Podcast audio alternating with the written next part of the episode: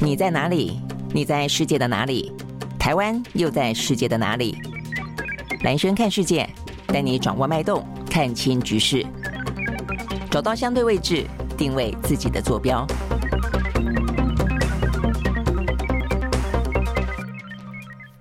家好，欢迎收看今天的蓝轩看世界。好，呃，在我们过完年之后的这个世界的变化啊，那在今天的话呢，持续的一开始让大家知道一下呢，发生在巴基斯坦啊这个西北部白下瓦市呃这个地方的恐怖攻击，目前的话死亡人数呢持续的攀升啊，到现在为止的话呢，已经上升到了一百个人死亡了，呃，然后呢，一样的是几百个呃一百多个人受伤啊，所以呢，到目前为止这样子的这一起的恐怖攻击事件啊，虽然一开始的话呢，这个嗯。等于是巴基斯坦的塔利班组织哦，本来一开始不是声称他们自己犯案吗？后来他们又否认了哦。那但是呢，他们虽然后来否认了，但是呢，巴基斯坦的政府啊，一口咬定应该就是这个呢，在西北部啊，相对来说比较激进的，而且呢，不断的攻击啊，这个巴基斯坦的政府认为他们呢，呃，应该要去实施更严格的呃这个伊斯兰的戒律等等啊，这样子的一个激进团体所为。好，那呃这个事情呢，引发了国际之间的高度关注哦，所以呢，在昨天联合国哦已经。呃，这个谴责啊这件事情了，在昨天美国白宫哦也强烈的谴责呢，这个在道德上令人无法接受的恐怖攻击。好，那所以呢，目前看起来呃，就是说美国还说他们要将实实质的啊来帮助巴基斯坦在重建跟复原上面呢，来要继续的支持了哦。好，那所以呢，这个讲到说在道德上无法接受，是他针对着正在进行呢呃礼拜正在进行的宗教仪式的这一些呃。呃，等于是一般的平民啊，这个进行攻击这件事情呢，是让人无法接受的。那 OK，目前看起来的死亡人数啊，这个巴基斯坦的内政部长啊，他们在国会当中做了一个报告，说呢，这个死死者啊，大概是九十七名的警察跟三名的呃三个平民。那为什么有那么多的警察呢？因为呢，这个呃，清真寺的附近啊，刚好有一个警察单位啊，所以呢，这个警察单位的人呢，其实他们嗯，当然哦，都是啊，这个所谓的伊斯兰教哦，他们的信徒，所以他们正在做礼拜，尤其是警察去做礼拜啊，所以因此呢，炸死了这么多的啊，这个。警察，那是不是因为哦，他们知道啊，是不是这些好战分子跟这些恐怖分子知道里面呢，在做礼拜的人是警察，所以呢，进行了这样的一个自杀炸弹的攻击。目前呢，呃，这个巴基斯坦的政府正在调查当中。那呃，他们目前的警察局啊、呃，局长昨天表示，他们认为这是一个有针对性的报复攻击了，就专门的锁定的就是呢，巴基斯坦的呃政府哦、所以听起来的话呢，似乎言下之意有点认为哦、是冲的这一。一些呃，这个政府单位的人以及警察而来的。那这位呢，呃，假扮成访客进到清真寺的自杀炸弹客，身上呢，呃，带着十到十二公斤的爆裂物，这么多啊！好，所以呢，才引发了啊这么严重的，不但是人员死伤，还包括了整个的建筑物呢，几乎是啊这个呃就崩塌下来啊，这个几乎全毁。OK，好，所以呢，这个部分的话呢。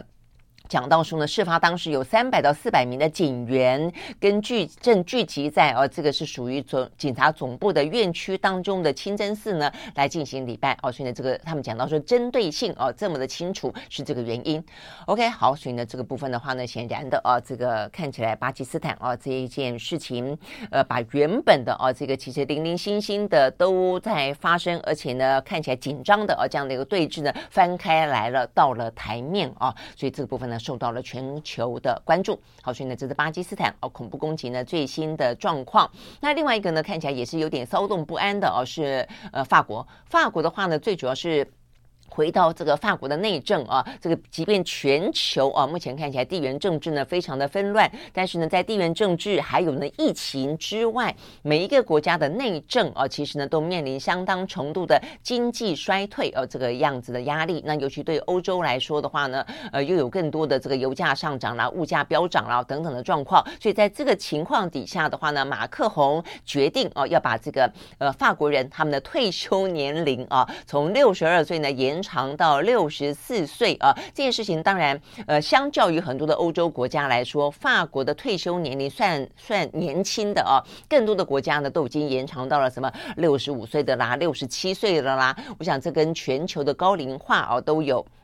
很实质的呃关联性了哦，但是呃法国已经算是相对年轻的了，但是就在这样的一个当口底下呢，做这样宣布啊，呃法国呢已经燃起了啊这个一波又一波的示威行动。那当然示威跟罢工，尤其罢工当然要选择在上班日哦，所以呢这个最新的消息是他们在礼拜一、礼拜二的时候呢进行了又一次的大规模的呃罢工。那这个罢工的人数啊，呃就警方哦、啊、等于是法国自己政府的数据显示有。超过一百二十七万人涌上街头哦，那所以这个人数呢，比起前面几波来都来得更高啊。这个在今年的哦开春之后的一月。呃，十九号的时候就已经有第一轮的示威了哦，当时就说有百万百万人走上街头。那呃，显然的啊，这一波的话呢，人数不但没有啊，呃，稍减啊，甚至呢更加的多。那当然不用说啊，这个工会组织的统计是比政府来的更多的啊。政府说一百二十八万，他们说呢已经有到了两百八十万人上街头。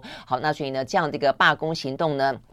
再次鼓舞了啊，这个更多的工会的呃这些人员啊，他们呢要。嗯，等于誓死哦，要反对呢马克宏这个延长退休的年纪哦，这个到底，所以呢，接下来的话，呃，二月份还要持续的排定啊，更多的罢工行为，包括了像是二月七号，包括二月十一号左右啊。好，那这个部分的话呢，看起来已经啊，这个罢工行为冲击了呃法国各个地方的运输学校的公共服务，因为呢，参与罢工的人，包括了一些运输行业，包括了学校的老师，包括了一些医疗单位啊，几乎呢都走上街头。好，但是目前看起来的话呢，虽然哦，他们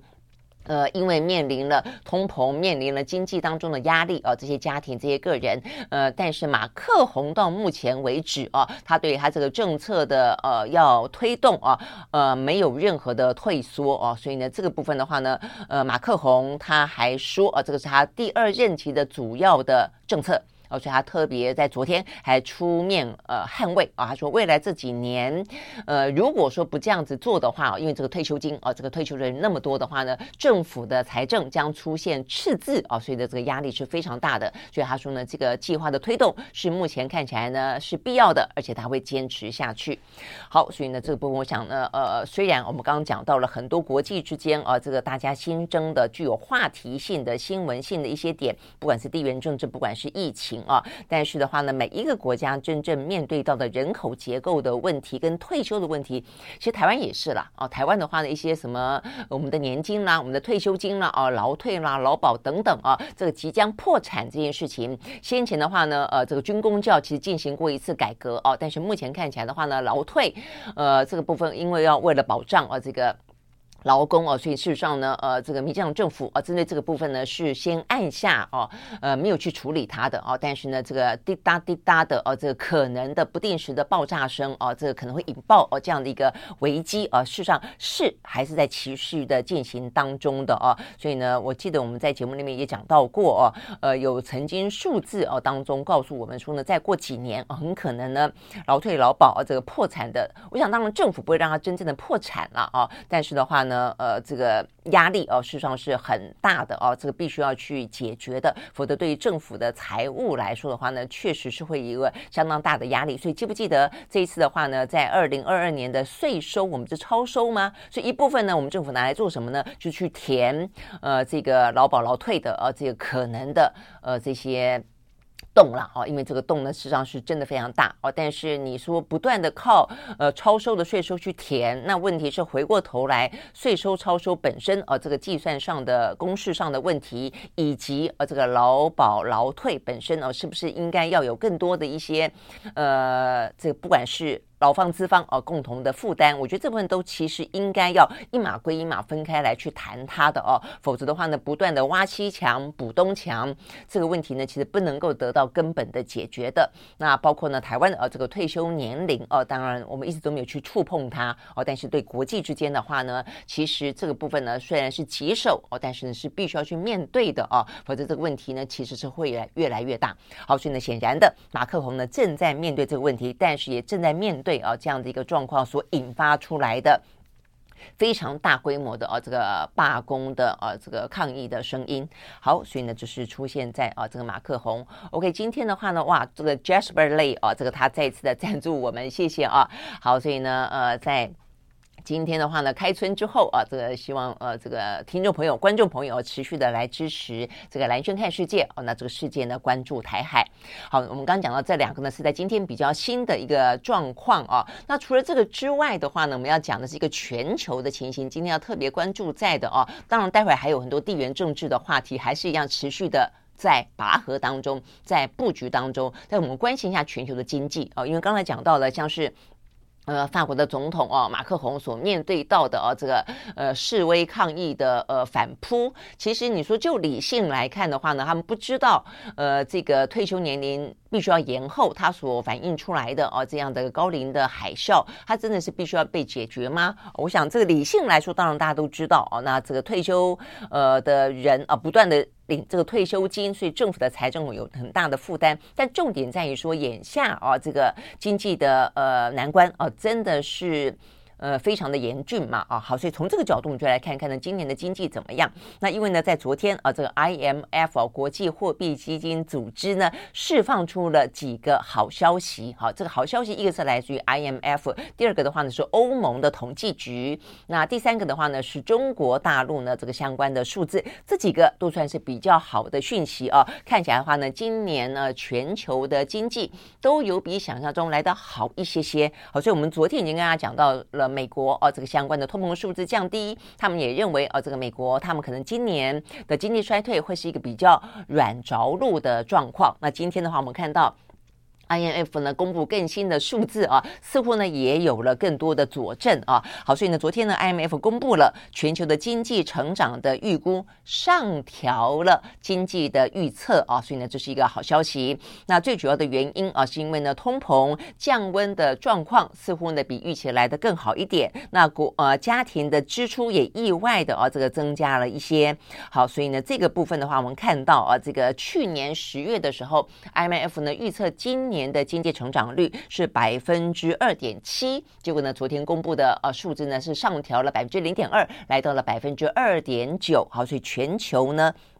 呃，是比想象中来的更好一些。那不只是全球的平均数字啊，几个国家主要的国家啊，看起来呢也都是上调的啊。所以当中的话呢，美国今天今年的经济成长率呢，IMF 呢上调了百分之零点四，来到了百分之一点四。那呃，欧元区也上调了百分之零点二，来到了百分之零点七。那日本呢也上调了百分之零点二，来到了百分之一点八。中国大陆呢更上修了多一点啊，这个来到了就是。上去了百分之零点八，来到了五点一啊，所以呢，目前看起来的话呢，几个主要的呃经济体呢，看起来中国大陆今年的经济成长率啊，呃，不管从先前我们讲到过的百分之四点八，到今天看起来的百分之五点一或五点二啊，事实上呢是相对来说呢比较啊，这个看起来复苏的力道来的比较强劲的一个国家。但是除了这个之外的话呢，美国啊，我们刚刚讲到了它的衰退比起预期来的呃低一点点，再来中。中国大陆呢？啊，不对，这个欧盟，欧盟的话呢，也躲过了哦可能的衰退。这个部分来说的话呢，也是比较好的消息。好，那但是欧盟我们待会来说哦。我们来看完这个 IMF 的相关的数字，那他们讲到说呢，呃，这个部分的话呢，看起来呃大部分啊，最主要原因就是因为通膨呃变得比较缓和嘛啊，所以呢，这个 IMF 呢最主要的数据显示出来有百百分之八十四的国家在今年的经呃整体的通膨率会比去年下滑。呃，百分之八十四的国家哦，所以这个听起来还算是不错了哦。那但是呢，通膨率来说的话呢，还是会有百分之六点六哦。所以昨去年的话呢，像欧洲有些国家已经到达了两位数字啊，百分之十以上啊。那呃，所以呢，都有一些。下修都有一些缓和，呃，但是呢，还是有百分之六点六。那预估的话呢，明年可能可以再降一些啊，这个降到百分之四点三。好，所以呢，这个通膨的下滑是这样子，就是有在缓和中哦。但是呢，呃，相较于过去来说的话呢，当然还是一个相对来说是高的了啊。要等到真正的回到一个比较正常的区间，可能要到明年哦。所以呢，这个大概来说是这个样子。不过啊，不过啊，这个 IMF 呢，它虽然上修。了今年今年的经济成长率，但是还是有下修明年的经济成长率啊，所以明年经济成长率呢，原本预估是百分之三的，现在呢下修了百分之零点一，到了呃不是明年明年本来是百分之三点二，那下调了零点一，到了百分之三点一。好，但不论如何啊，这个就呃趋势来看的话呢。呃，去年、明年还是会比今年好一些啊，只是好的状况呢，呃，比预期来的差一点点，而今年呢，坏的状况又比想象中来的好一点点，大概是这个样子啊。好，但是呃，整个的情况呢，当然还是有可能的一些风险跟变数啊，就像我们昨天一开始开春啊，这个前天吧跟大家讲到的几个地缘政治的黑天鹅，呃，事实上也在啊这个 IMF 的提醒当中啊，这个包括了俄乌战争，但但但是当然除了这个之外的话啊，呃，也讲到了。更进一步的啊，讲到这个俄乌战争当中，他们担心的就是能源跟粮食啊。呃，在过去这段时间，虽然像能源，能源的话呢，呃，在过去一个月里面吧，其实呢，呃，状况啊，这个就嗯，数字来看的话呢，事实上是还不错的。这个天然气从去年十一月份啊到现在。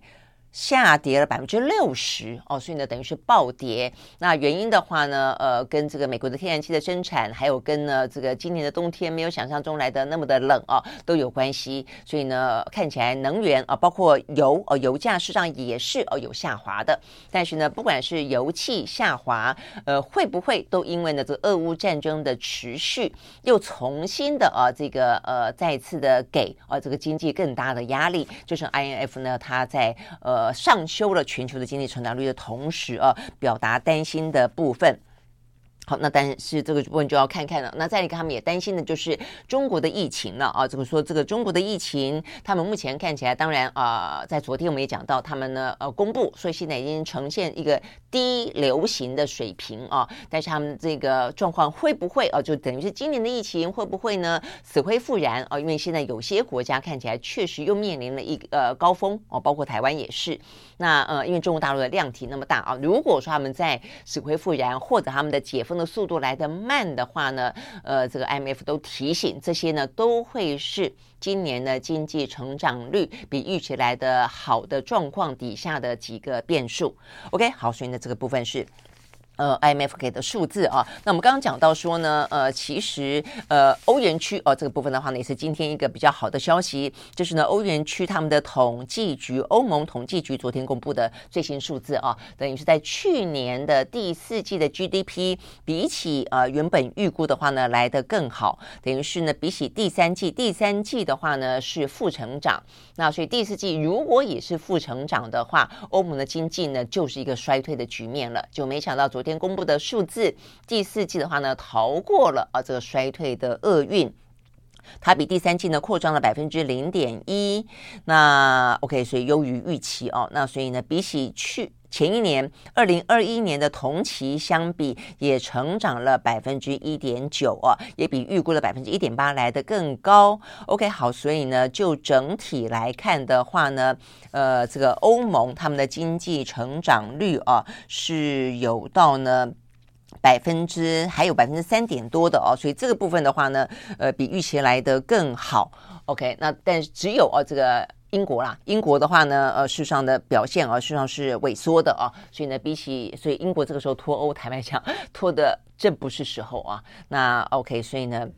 相较于欧元区来话呢，英国压力是来的更大的。好，但不论如何啊，目前看起来欧元区在去年的惊险的啊，这个避开来了衰退，呃，那这个当中的话呢。只有啊，这个德国跟意大利啊，这个在去年整年看起来还是负成长，德国负成长了百分之零点二，那这个意大利负成长了百分之零点一，那其他的国家包括像是法国啦、西班牙啦、爱尔兰啦、葡萄牙啦等等，都是呢稍微的哦有这种零点几、零点几的正成长。好，所以呢，等于是呃这个因为能源价格也降到了啊这个俄乌战争爆发前的一个水平了，那只要不要再更添啊更多的变数的话呢，在今年的景气欧。园区应该可以呢，缓步的慢慢回升。OK，好，所以呢，就是在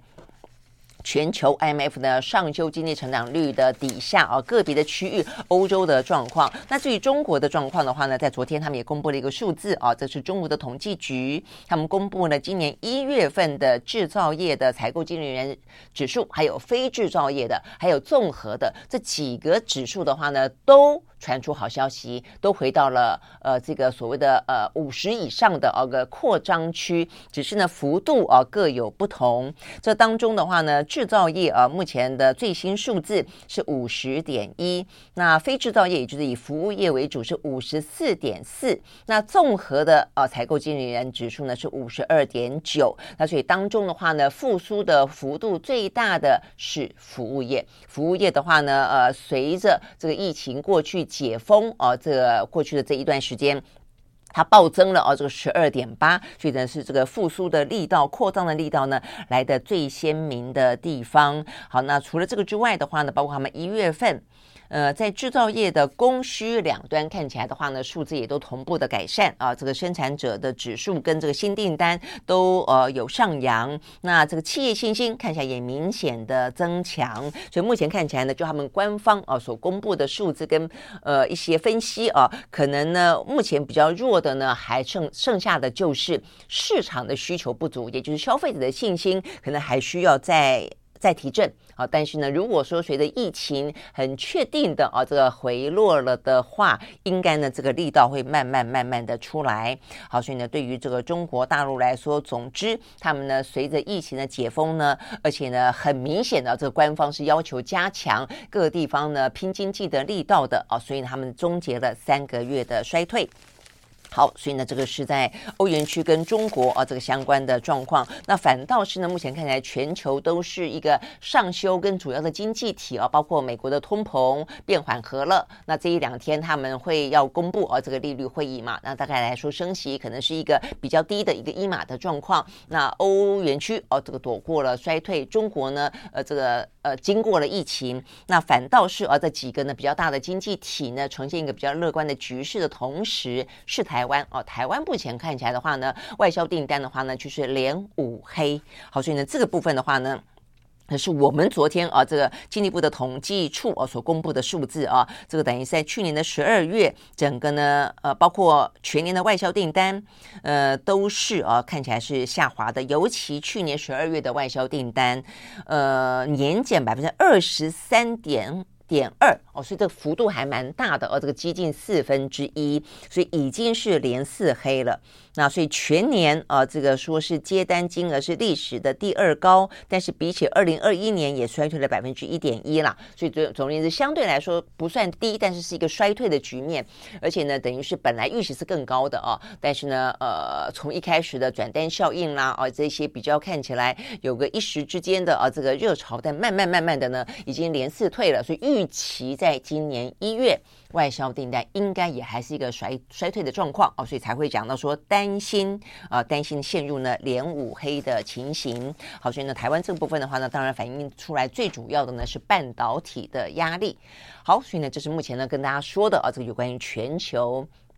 在开春之后，呃，一个经济的状况整体来看的话呢，是比起预期呃来的好一些。就是我们刚刚讲到了几个比较大的经济体。好，那这个呃这个当中的话呢，当然就个别的企业来说哦，我觉得还有几个蛮值得注意的啊。呃，因为在欧美股市当中的话呢，在昨天哦看起来美国的呃这个股股票指数啊都是上扬的。嗯，我们很快的来看一下这个道琼呢涨了百分之一点零九，S M P 五百呢涨了百分之一点四六。纳斯达指数呢涨了百分之一点六七，费城半导体呢涨了百分之一点九三。那另外的话呢，呃，这个欧洲的三大指数只有英国是下跌的。我们刚才讲到了，呃，昨天公布的数字当中呢，都算是好消息啊。这个欧洲呢也避开了衰退，唯唯独独就是英国看起来最糟，所以英国的呃股市啊难免受到压力，所以它下跌了百分之零点一七。那德国的话呢，小涨了百分之零点零一。法国也小涨百分之只有零点零一啊，那这个部分的话呢是。欧美的哦，这个呃股票的状股股市的状况，那比较值得注意的哦，我我们要看的是我们刚刚不是讲的半导体吗？好，所以呢，半导体的裁员风现在呢还在持续的扩大当中。所以昨天的话呢，PayPal 哦，它是属于一个就是呃算电商吧啊，这个支付哦，他们呢在昨天也宣布要裁员两千人啊，这个两千人的话呢，大概是占它的员工总数的百分之七啊。那这边也稍微的媒体做了一个统计啊。到目前为止的话呢，大概有哪些大型的科技公司都是宣布了裁员。呃，带大家回忆一下啊，IBM、呃，Spotify 啊，Google、Intel、微软、Amazon。呃，还有呢，这个苹果市场也是啊，那个 Meta 也是。好，所以呢，这些部分都是啊，这个在裁员当中。OK，好，所以呢，这些。在疫情的三年期间啊，呃，算是呃带来这些疫情红利啊的这些科技类股，目前看起来的话呢，正在面临呢这个呃裁员的啊这个当口。那再来的话呢是嗯电动车啊，这个电动车的部分的话呢，有两个消息蛮值得注意的。第一个是特斯拉，特斯拉的话呢，即便啊现在用降价的方式，希望能够稳固住啊在这个中国大陆的市占的状况啊，但是他们昨天呃算是提交给美国证交。会的文件显示，啊，他们呢在去年中国市场整体的营收是一百八十一点四五亿美金，占他们总体营收的百分之二十二点二七，占比已经很明显的下降了。好，所以呢，这就是我们过去这段时间讲到的啊，这个特斯拉所面对到的中国很多的电动车的呃企业呢，也极其直追中。那另外的话呢，呃，通用汽车哦，则是呢昨天股价暴涨了百分之八点。三五，那他们特别呃，在他们公布的最新财报啊，这个净利非常高，优于市场预期的状况底下，讲到了他们如何的受惠于拜登所通过的通膨的削减法案，因为里面特别保障了啊这个相关的电动车产业，这也是欧欧洲国家啊这个对美国抗议最多的地方。好，所以呢这个部分的话呢。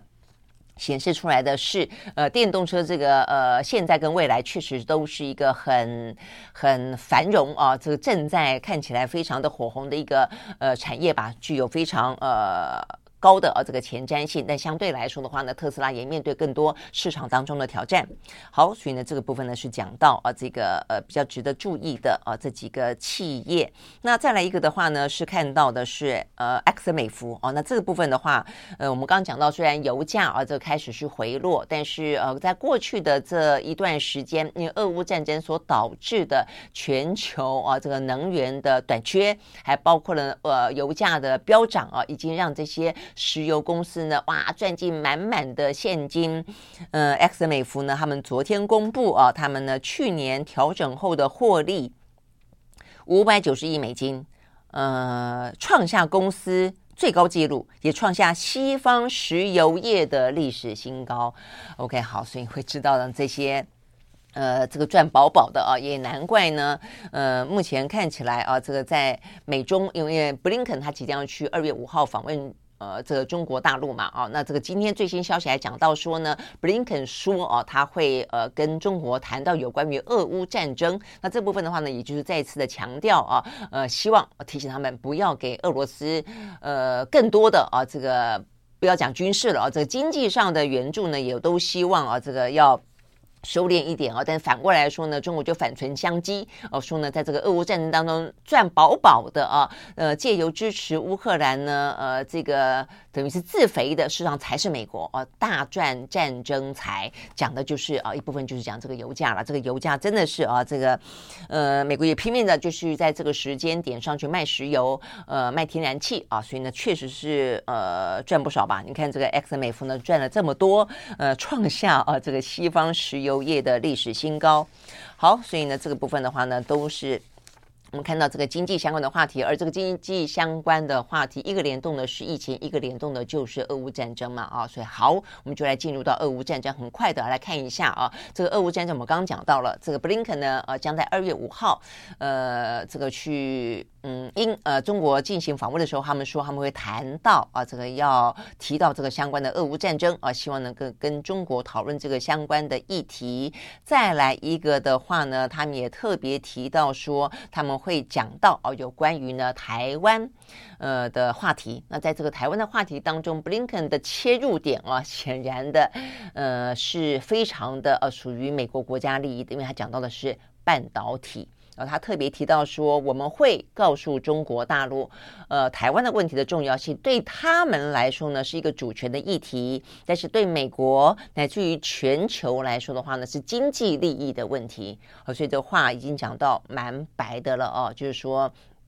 呃，对对，中国来说，你可能觉得哦，这是你们什么呃国内的议题，不容外国势力干涉干涉哦。但是对于外国来说的话呢，呃，台湾的半导体啊、因此呢，对于美国，对于全世界来说，都是扮演扮演相当重要的角色。所以呢，如果说啊、这个台湾问题，呃，台湾跟中国之间啊、两岸声波的话呢，实际上影响到是他们的经济利益。我想这就是这个意思了哦。所以的话呢，希望哦、能够让。这个相关的议题得到彼此之间有默契的掌控啊，这是布林肯希望啊，要在这一次呢，呃，到中国去进行访问的时候，呃，能够谈到的。所以一个就是俄乌，一个就是台海。OK，好，那这个部分很显然的哦，这个除了哦、跟这个嗯访问中国大陆，希望有面对面的直接的沟通之外，另外一个蛮注蛮值得关注的是哦，这个呃美国跟印度。好，所以美国跟印度的话呢，是印度方面啊，是美国方面的呃国家安全顾问 Sullivan，哦、他呢等于是你会发现，现在美国哦、他们等于是精锐进出。呃，布林肯即将访问中国大陆，那这个国防部长已经在印太地区啊，他目前访问菲律宾，要访问韩国。那菲律宾的话，我们昨天讲了啊，他们计划呢跟菲律宾讨论到要试出四个呢相关的空军基地供美方来使用啊，所以这是做一个战备当中的准备。但另外个的话呢，是他们的国安会的，我们刚刚讲到的顾问、安全顾问，所里边他人是在印度，跟印度谈什么呢？都有啊，谈的非常的广泛。呃，从军事的合作到 AI 的合作，到经济当中当中的合作哦，所以呢，这个最新消息，今天美呃美国的白宫哦说跟印度呢启动了伙伴关系，呃，希望呢能够让两国在军事设备上、在半导体上跟在 AI 部分的话呢，都能够有共同的合作来跟中国大陆。展开竞争哦，所以 OK，所以对这个美国跟印度来说的话，很显然的啊，这个对他们来说，共同的啊，这个在经济上或者在安全上的一个对手，或或者讲战略啊，这个敌人吧啊，就是中国大陆。OK，好，所以呢，现在看起来，美国呢正在不断的串联啊，他的盟友从各方各面呢，对于中国展开围围堵的动作啊，其实并没有。因为布林肯要去访中国，而有一些呃稍作停歇了哦，所以我想这个部分的发展其实是还蛮清楚的哦，所以你也可以更加的理解为什么中国跟俄罗斯哦这个相关的一些同盟关系也要不断的被深化哦，所以王毅也要去呃在布林肯啊这个到访中国之后要回访俄罗斯哦，要去访俄罗斯，我想这些部分就是彼此之间都在做一些更灵活的呃维持某种程度的交流也好，管控也好，但是彼此之间呢，该各自去拉帮结派的动作都没有呢，呃，止息。那尤其是印度啊，印度的话呢是一个非常大的啊这个国家，呃，在印太地区的话呢举足轻重哦，所以呢从这边看得出来，美国跟印度呢启动了伙伴关系之后，相当程度的呢，我认为它在经济当中，呃，跟半导体上啊，它可能会希望取代啊这个中国那么大的一个。消费市场以及那么大的一个劳动啊，这样的一个供应的啊，这个一个状况。OK，好，所以呢，这个部分是在今天啊，一个比较新的是美国跟印度之间啊，这个相关的。呃，这些结盟的动作啊，好，那所以呢，这个呃，美中就这个集团之间的对抗，看起来在新的这个二零二三年一样的是持续当中。好，那最后一个俄乌啊，俄乌部分的话呢，昨天才讲到，这个美国总统拜登呃，很明白的面对媒体说了，他拒绝啊，这个提供 F 十六给乌克兰啊，尽管乌克兰这样要求，那显然的啊，这个话呢起了若干的效应啊。这个今天最新的消息，英国也表示他呃。呃，认为提供给乌克兰战机是件不切实际的事情。那原本啊，这个在昨天吧，我们讲到法国啦、荷兰啦、波兰啦，呃，对于呢提供给啊这个。乌克兰 F 十六或者更多的比较先进的战机，都说如果有需要的话呢，并不会排除。好，但今天的话呢，波兰态度已经趋于保守了哦。他们也认为，呃，如果说哦，这个提供战机会让俄乌战争的呃危险程度哦升高的话呢，他们认为这或许不是一个那么好的方法。OK，好，所以呢，这个部分的话呢是。有关于今天我们看到啊，这个比较重要的一些国际当中的啊这个消息。那对台湾来说啊，这个陈建仁啊率领的内阁团队昨天正式的啊算是完成交接，然后呢也算是展开了新的啊这个陈内阁的呃。任期了吧？哦，那至于呢，未来这一年当中哦，他会展现出一个非常强而有力的呃内政啊、哦、这样的一个改革，还是他只是一个过渡一个看守？那包括他自己啊、哦，这个这一两天也起了不少的风波了哦，包括了呃王宏威哦质疑他说他在国科会主委的任内啊、哦，他的。挂名共同的，共同的是共同作者了，并不是他自己写。共同作者的论文呢，涉及到可能的抄袭哦。那这个陈建仁昨天也出来说了哦，他承认中间有部分的啊是呃作者，他说他只是挂名，作者是有抄录哦。但是呃国际期刊后来还是刊载了这份呃论文啊，说这个论文。撇开呃这个抄录的部分的话呢，是一份杰出的论文哦，但他并没有详细的去说哦，那为什么会需要到嗯抄录了哦？那但是这个部分是一个跟着哦这个相关论文造假的议题嘛，我想他的话题性在这里啦。但是我另我认为另外一个可能更加的呃这个重要的是哦，这个是赵浩康质疑的啊，包括呢呃这个在野党像是国民党他们也质疑的是。为什么陈建仁啊不断的被借调到公务部门啊？他是不是干脆就辞职算了啊？因为因为呢，你说位置越做越大，已经做大做到阁揆那么高了，你还舍不得啊？这个辞掉中研院的呃这个资深的研究员啊这样的一个呃工作吗？啊，就不断的用被借调的身份，他已经借调六次了啊。那呃，这个呃，赵康的说法就是说，史上没有任何一个阁揆啊，呃，是用这种借调的方式啊。当然，民进党说，那你江宜樺当初副院长不也是借调吗？哦、但是呢，呃，副阁揆的程度跟阁揆的程度哦、是不是应该有一些差别？而且重点在于说呢，陈建仁啊，他当初在中研院的这个资深研究员，他的薪资。也引发了相当大的讨论啊，因为他会不会舍不得的是高达月薪四十九万的薪资，因此呢，他不愿意正式辞职，留着一个借调这样子的一个身份呢？啊，即便是留职停薪呢？我说，我想这是个是。呃，这个外界啊质疑的地方啊，因为对他来说，如果说陈建仁他觉得自己的与其去当一个科学家，不如来真正的呃为呃这个政府效力，为国家效力的话，那是不是呢？呃，破釜沉舟啊，辞掉四十九万啊、呃、月薪，而且本来就非常高的离谱了。坦白说啊，那辞掉这个呃位置跟辞掉这份薪水，会让人问让大家更觉得说，呃，你是啊这个嗯。表现出更大的啊这个决心跟魄力呢，我想这是各界质疑的地方。OK，好，所以呢就是目前啊看起来国国内外啊比较重要的一些新闻讯息提供给大家。那呃我们今天啊这个看到的呃大家的留言啊这个开出来还蛮踊跃的啊。那 OK，我这边看到说嗯很很多呃讯息。这个好像很呃有讲到台呃弱势团体过年是不是呃好好的过？然后哇，这个蛮多的是一些谈到哦，过年期间呃还是有一些比较弱势的，像什么游民啦哦，呃弱势团体啦哦。这个等等的还是一样需要被照顾哦，特别讲到说过年前应该到元宵才算过年吧，等等。OK，好，所以总之呢，我想大家对于这个新的啊这个承建人的内阁，呃，有争议哦，但是也是充满了期待的。好，非常谢谢大家的收看，我们明天同时同一时间再见，拜拜。